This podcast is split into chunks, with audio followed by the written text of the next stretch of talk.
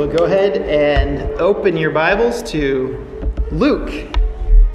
We're going to be in Luke this morning. Um, a little lesson from our Lord on prayer. And uh, we had a Sunday school class, a very small class this morning. And so you're going to get a double dose of instruction on prayer this morning. But open to Luke chapter 11, verses I'm going to go ahead and read 1 through 13 this morning. Luke 11, 1 through 13.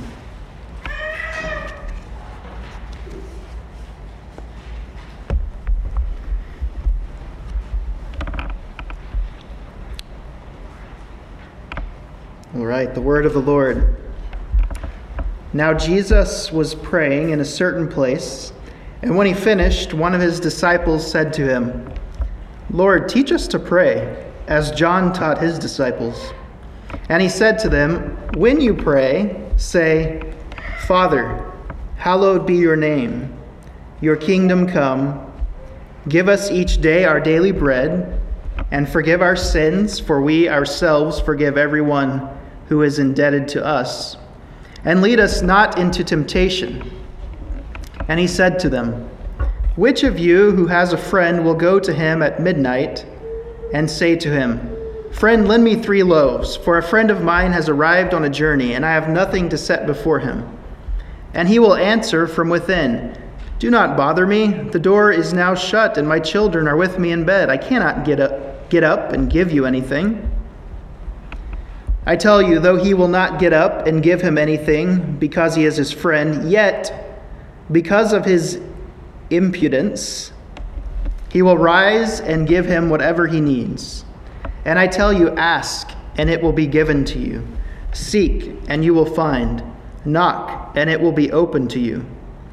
For everyone who asks receives, and the one who seeks finds, and to the one who knocks it will be opened.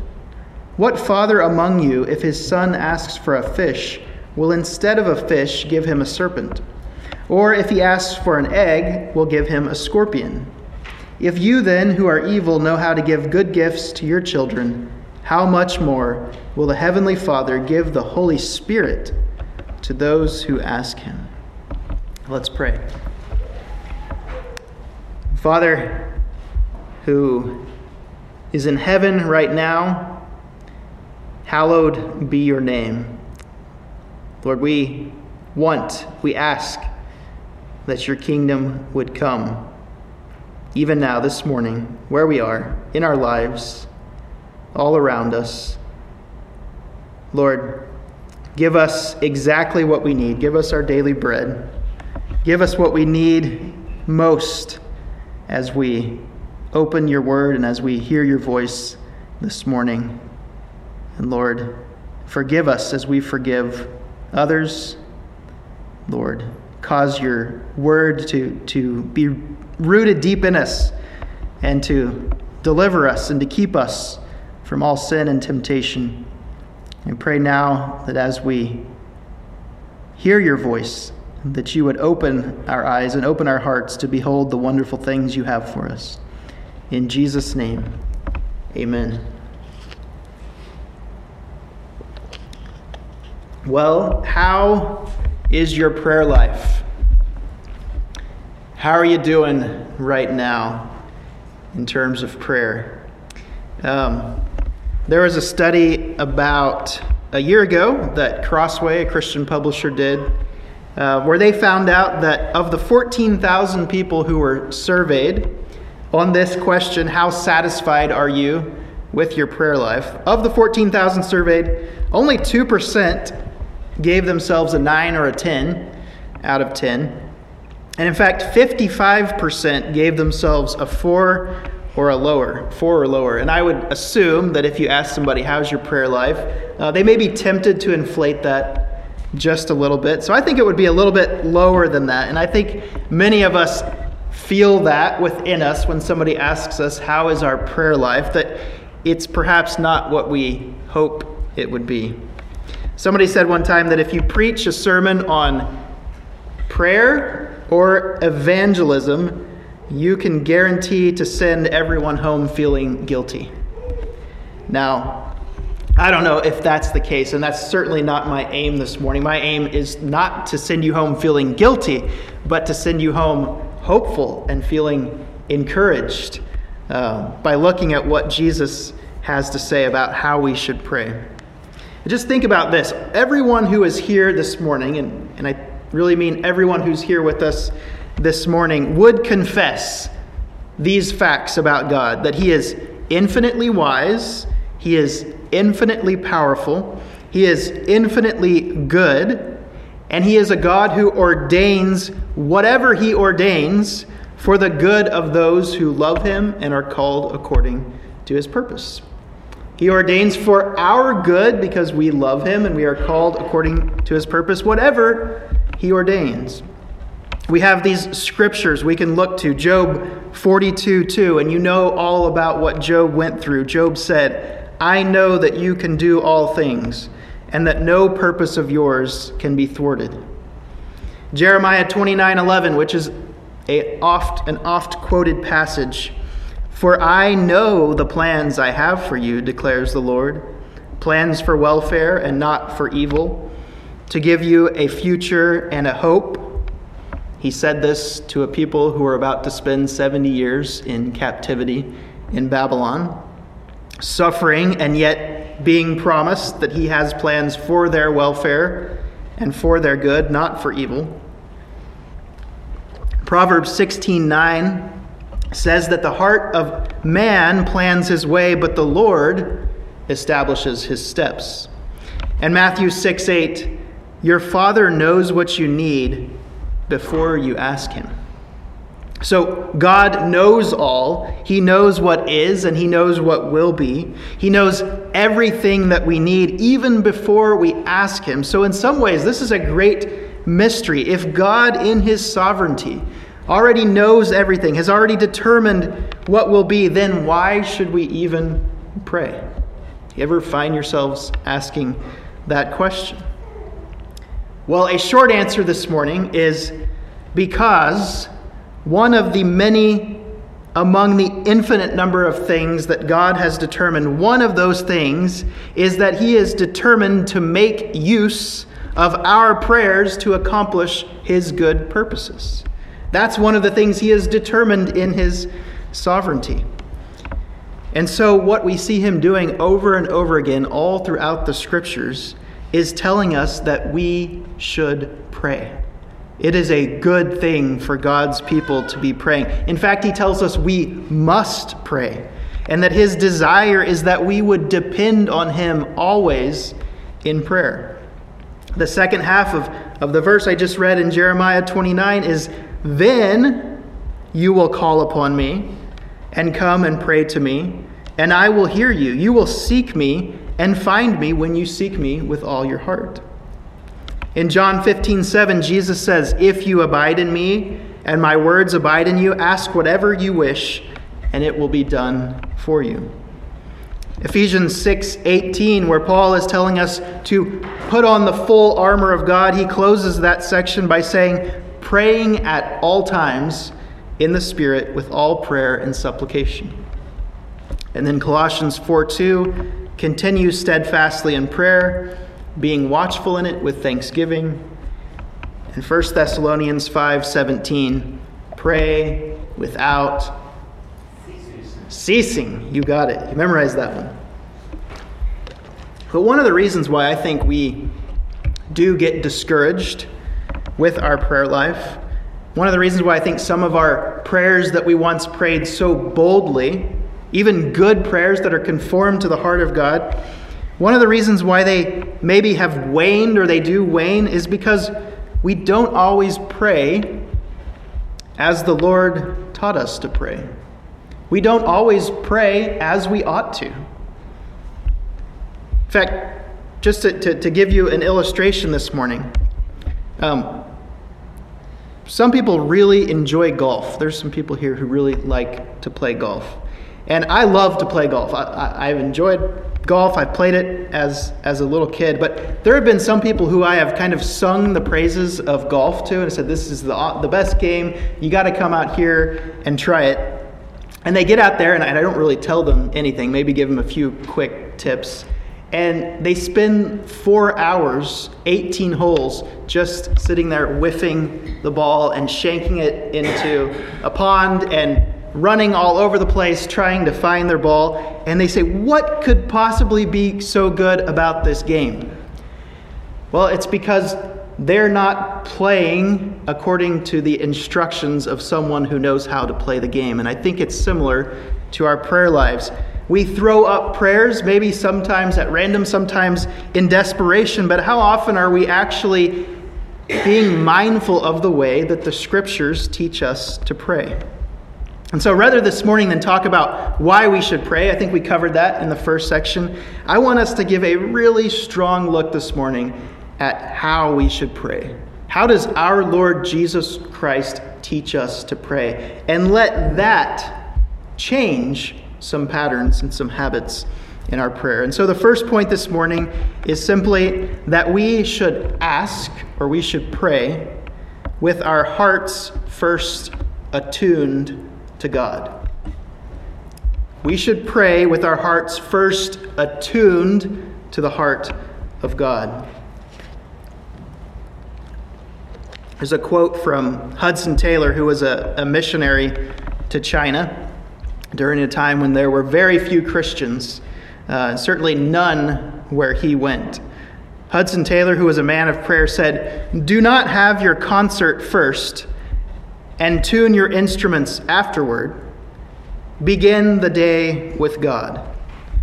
And I would say, Do not have your concert first and tune your instruments afterward, but begin your prayer with God. The first thing that Jesus does in this passage, which is a part of, of the Sermon on the Mount, or a section of the Sermon on the Mount that we have in, in uh, Matthew chapter 7, which we looked at in Sunday school this morning, the first thing he does is he gives us a tuner. He gives us a way to tune our hearts to the heart of God. And that's what we often call the Lord's Prayer or the model prayer. This is how you should pray. The Lord's Prayer should be, for us, a model for attuning our hearts and our minds to the heart and the mind of God. You see, God will answer your prayers, just like He says, Ask and it will be given, seek and you will find, knock and the door will be open. He will answer your prayers, but He is no cosmic vending machine. He is not simply there at your every beck and call to give you exactly what you want in the moment. He is in no way obligated to give you whatever you want. So, what does he do? Being gracious and loving, he helps us by giving us a model for how we are to pray in order to then pray for the things he wants us to pray for. And so we have this Lord's Prayer in Luke, which is kind of a condensed version of what we find in Matthew. But it begins like this how are we to tune our hearts to God's? Begin like this Our Father. Two of the most important words that you could ever pray. Our Father. We are to pray with an orientation of a child who knows that he is about to address, or he is addressing, a father who loves him with a perfect love. Some of you know the experience of having grown up with a loving father or a loving mother who would do anything for you. Others have had, had a different experience, but as Christians, you have come to know the love of your heavenly Father, and you know that He will do everything in His power to cause you to prosper in the way that He has for you. When we come to Him, we are coming to our Father who wants to give us the best that he possibly has for us. The next thing he says is, Hallowed be your name. That means your name is set apart, your name is holy. It is to be revered. It is not like us. So we're coming in a spirit of humility saying, What you have for me is the best because you are not like me. Your ways are higher than mine. Your thoughts are higher than mine. So I am ready to receive and I'm ready to see your name revered in my life and in the life of others. So we're approaching a God who is perfect in every way.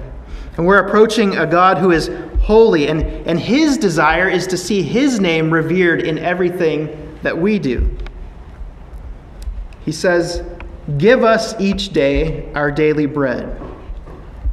Don't give us, don't put in our minds everything that you're going to do for us tomorrow and two weeks from now and a month from now and 20 years from now and, and tell us exactly how our life is going to turn out. Only give us exactly what we need for today. Give us our daily bread. In Proverbs 30, it says, Give me neither poverty nor riches. Feed me with the food that is needful for me, lest I be full and deny you, and say, Who is the Lord? Or lest I be poor and steal and profane the name of my God. Give us this day our daily bread, and forgive us our sins, for we ourselves forgive everyone who is indebted to us. When we come to the Lord in prayer, we must come ready to confess everything that is a barrier in our lives right now to fellowship with Him. To confess those sins that may cause us to ask for things that we don't really need, and with an expectation that He will forgive us if we ask. He is faithful and just to forgive us and cleanse us of all unrighteousness, which should lead us to have a heart in prayer to forgive others. Knowing that God has lavished his rich love upon us through the forgiveness of our sins and sending Jesus to die on the cross for us, we must have a heart that is ready then to look out upon those who he has put in our lives and to be ready to forgive them and to seek that same reconciliation. And finally, he, see, he says, Lead us not into temptation. A heart that says, Lord, keep me from sinning, keep me from anything that would cause there to be a barrier between you and me, that would cause me to not see things clearly. Please lead me not into temptation. In Psalm 19, the psalmist David says, Keep your servant from secret sins. So keep me from the sins that I don't even know about, but also keep me from presumptuous sin. Let them not have dominion. Then I shall be blameless and innocent of great transgression. J.C. Ryle said, Prayer and sinning will never live together in the same heart. Prayer will consume sin, or sin will choke prayer. So, in summary, how is it that Jesus would have us pray?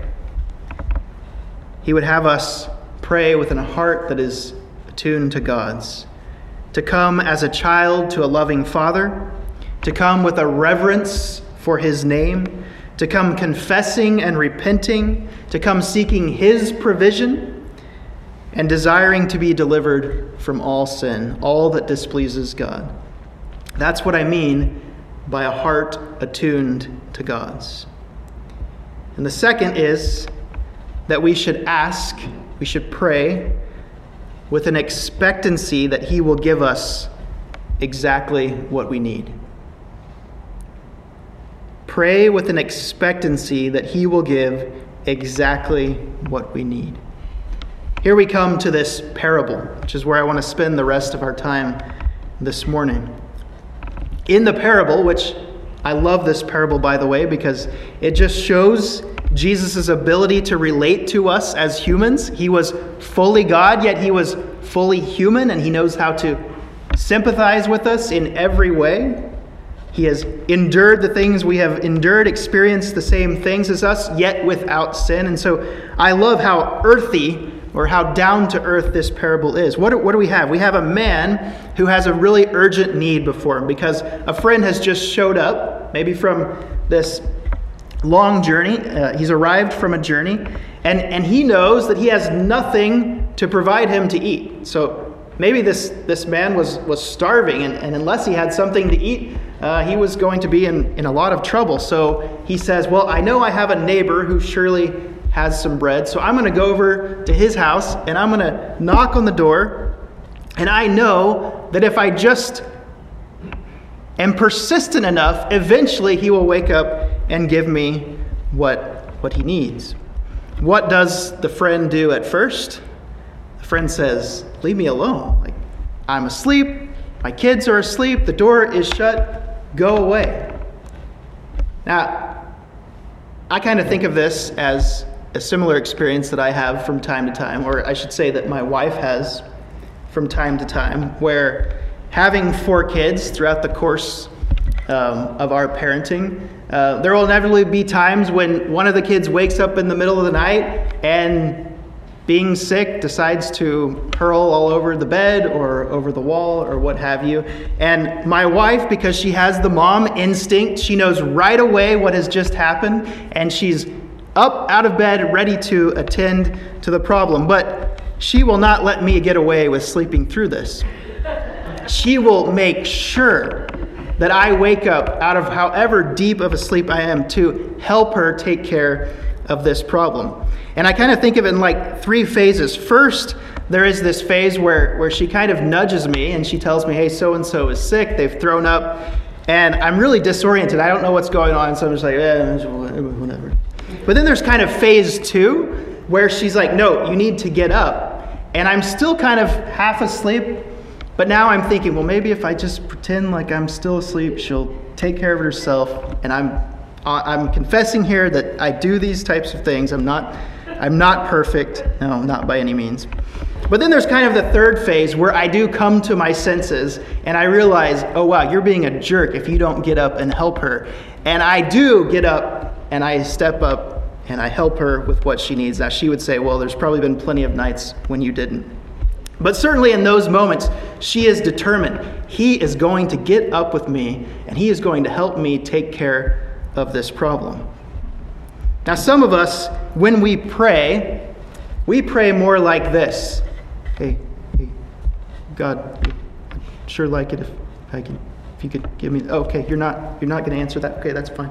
And we just kind of step back and we, we kind of stop praying for whatever those things are. Even, even really good things that, that do conform to the heart of God, we, we kind of just knock on the door. Okay, he's not home. He's not going to answer it the way that I had hoped, so I'm going to just go on. But what does Jesus tell us to do? He tells us we're not supposed to pray like that. We're supposed to pray as one who is going to beat down that door until the neighbor gives us what we need. Now, the point of this parable has nothing to do with what God is like at least this first part. We're going to get to that in the end. The point of this parable has nothing to do with what God is like as being a God who's asleep and says, go away. That, that's not what the point of this parable is. It's all about how we are supposed to come to Him in prayer. With what persistence and with what shameless boldness. That's what this word here, impudence, impudence means. Shameless boldness. That we would continue to plead with God until we receive exactly what we need. That we would pray expecting to receive the good gifts that He has for us. Now, I wonder if any of you are like me in this sense. You set out ready to pray very bold prayers.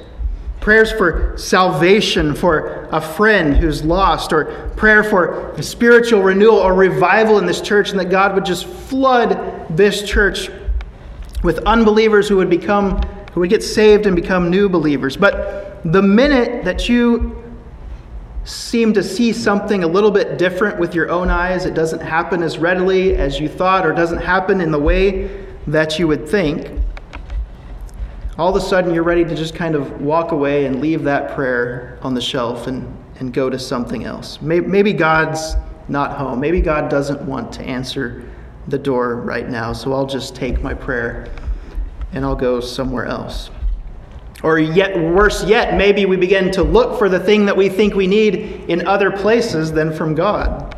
Like the Israelites, when God parted the Red Sea, did the most miraculous act to part the Red Sea and then to destroy Pharaoh's army. And they've seen his mighty works, they've seen how he's answered prayer in the past. But then just a little bit later, there they are eating the manna, bread from heaven and saying, uh, It doesn't quite taste the way I, I hoped it would. I think I want to go back to Egypt and be a slave. Or I guess Moses isn't going to come back down that mountain like I had thought and tell us what you have to say. Is there any gold around that we could maybe like turn into a cow and, and pray to that instead? But Jesus is saying here, no, pray in a way because you know how God acts and how God is always for his people and ready to deliver his people and give them good gifts, pray in a way that you expect God to answer that prayer, not giving up until you receive the answer. James 5:16 says, "The prayer of a righteous man has great power in its working." The prayer of a righteous man has great power in its working. And so Jesus says in verse 9, And I tell you, ask, and it will be given to you, seek, and you will find, knock, and it will be open to you. For everyone who asks receives, and the one who seeks finds, and to the one who knocks it will be opened. And something to notice about each of these verbs here is we read them as ask, seek, and knock. But in the Greek, these are verbs of continuous action. So this is an ongoing thing. It's not a one and done ask, seek, knock. Instead, it's be asking, be seeking, be knocking. Keep praying and never lose heart, as Jesus said after the parable of the persistent widow. So, right now, just as a, a matter of application, I want you to think of some of those prayers that maybe you have kind of lost heart. Maybe some prayers that you were praying for lost people in your family. Or maybe some really bold prayers that you are asking God to do in, with your own heart and in your own life. I mean, kingdom prayers, not self indulgent prayers, but, but prayers for God to, to move boldly in your life and in, in and around you. And maybe it's a prayer for this church that God would bring about a revival here within our community and that we would be a shining gospel beacon in our community. Let today be a day where your strength is renewed to continue asking, seeking, and knocking. Write it down if you have to and say, I am going to commit to not giving up asking this prayer. And finally, as you pray, rest assured that He knows what you need most. As you pray, rest assured that He knows what you need far more than you even understand. Rest assured that He knows what you need most. Jesus says in verse 11, What father among you, if his son asks for a fish, will instead of a fish give him a serpent? Or if he asks for an egg, will give him a scorpion. If you feel deprived in any way because God has not answered what you believe is a, a good and sincere prayer that you have been praying, if you feel deprived for any reason, it may be, in fact, it is the case that He has something far better planned for you. See, sometimes my children, whom I love very dearly and would do anything, as the expression goes, I would do anything for them. Sometimes one of them will test me by asking me if they can have a caffeinated beverage before bedtime. Or sometimes one of them will ask me if they can watch a show on TV or online that is diametrically opposed to everything that mom and dad have been trying to teach them in life. Am I a good father or am I a bad father when I deprive them of these things? Charles Spurgeon said, It would be a terrible thing. It would be a terrible thing if God always gave us all we asked for. Our Heavenly Father Himself knows how to give far better than we know how to ask. And think about it like this if you actually believe that the things you ask for and what you're expecting to receive when you ask, if you think that those things are better than what God actually gives you, then really we should just switch places with God, right? You should just, if you believe that you know better what He should give you than He actually gives you, just switch places with God. I realize that's impossible. But here is a great prayer that we can add to our prayer life. It's a prayer that Paul prays in his letter to the Ephesians. Now to him who is able to do far more abundantly than all we ask or think, to him be glory in the church and in Christ Jesus our Lord throughout all generations, forever and ever. Amen. By the way, do you know where Paul was when he prayed this prayer? He was in prison. By the way, one of the reasons why the gospel spread so far and so quickly was because of, not in spite of, but because of his arrest and subsequent transportation to prison in Rome. Even after he had prayed to be delivered from the unbelievers in Jerusalem, the unbelievers in Judea. God answered that prayer by arresting, having Paul arrested and shipped to Rome so that he could proclaim the gospel to all of the Roman Empire. We were talking about this this morning in Sunday school. The reason why you are here this morning, many of you, most of you, is because Paul made that trip to Rome.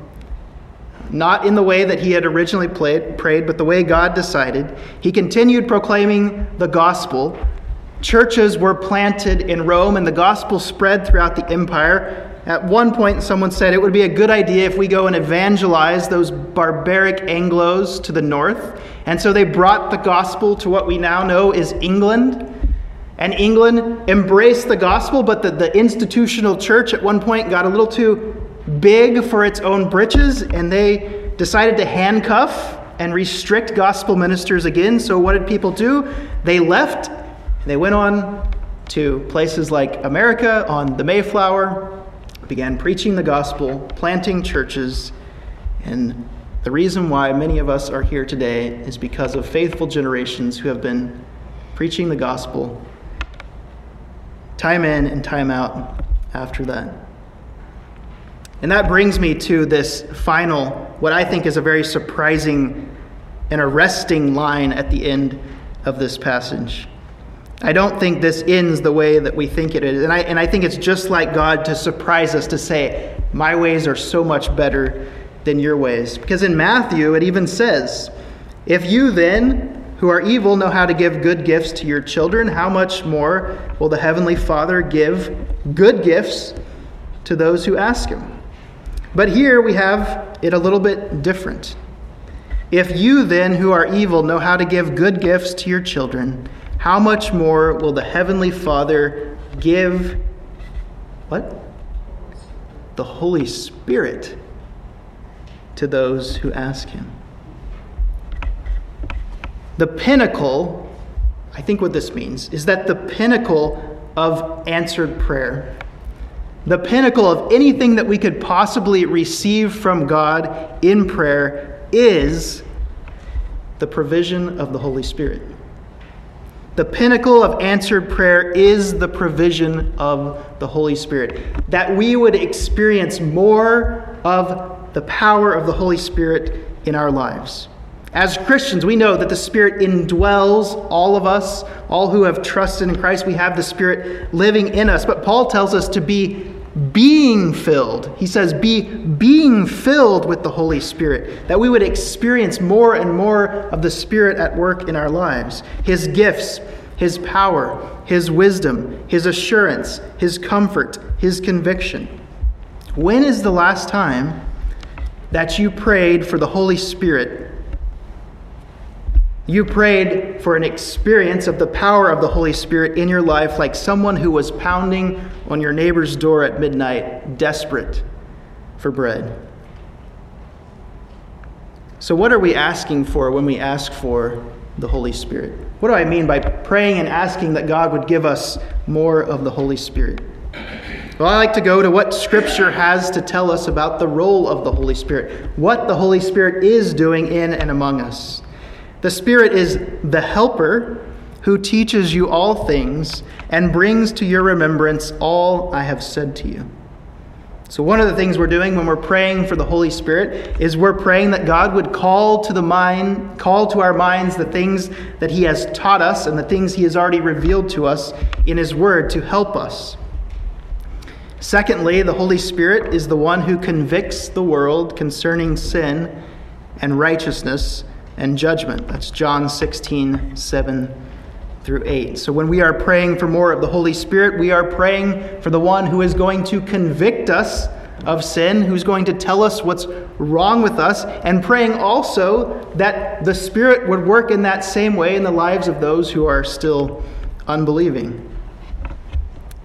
Third, the Holy Spirit is the one who searches all things, even the deep things of God. 1 Corinthians 2 10 through 11. And I think this is helpful for times when we are just beside ourselves, when we are confused, when we don't have any sense of what God is doing with us, when we, we, we can't understand why He would take us through a trial, and we ask for the help of the Spirit. The Spirit searches all things, even the deep things of God, to help us understand. Fourth, the Spirit is the one who gives gifts to the church. To each has been given a manifestation of the Spirit for the common good.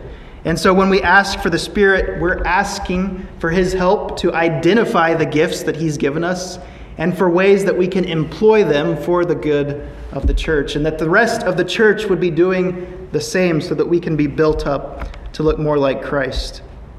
Fifth, the Holy Spirit gives us blessed assurance. We can ask for the help of the Spirit to give us blessed assurance, like we sang. The Spirit in Romans 8 is the one who bears witness with our spirit that we are children of God. He's called the seal and the guarantee of our salvation until we acquire possession of it. And in those times when maybe we've messed up big time or we have committed a sin that seems to just be prevalent in our lives and we wonder why it won't go away and we begin to despair and to lose hope and to wonder, am I even a Christian? We ask for the help of the Holy Spirit. He reminds us, you are a child of God. He bears witness with our spirit. And that's the very reason why we wish it were not the case that we were sinning in that particular way. We also know He's the one who will persevere us to the end, the one who will see us home. And finally, what do we do if we just simply don't know how to pray? We don't have the words to articulate what we feel, a way to express to God what we need in the midst of the many burdens that are weighing us down. Romans 8 as well. Likewise, this is Romans 8:26, the Spirit helps us in our weakness. For we do not know what to pray for as we ought, but the Spirit himself intercedes for us with groanings too deep for words. Friends, it is always an appropriate prayer. If you are in the middle of praying, whether in private or in public, and you just simply don't have the words, it is an appropriate thing to say, Spirit, I need you to intercede for me and give me the words that I don't even know how to pray right now. And even if they are groanings and they are mumblings and actual audible words never come out, the Spirit is taking those prayers to heaven, and your Heavenly Father knows exactly what you are trying to say. Or as Richard Sibbes would say, God can pick sense out of a confused prayer. God can pick sense out of a confused prayer. The Spirit, I want you to see, is the gift par excellence, the pinnacle of all prayer. And so is always an appropriate thing to be asking, seeking, and knocking till you come to know his power at work in you. Ask with your hearts attuned to God's. Ask with an expectancy that he will give you exactly what you need. And as you pray, rest assured that he knows what you need the most.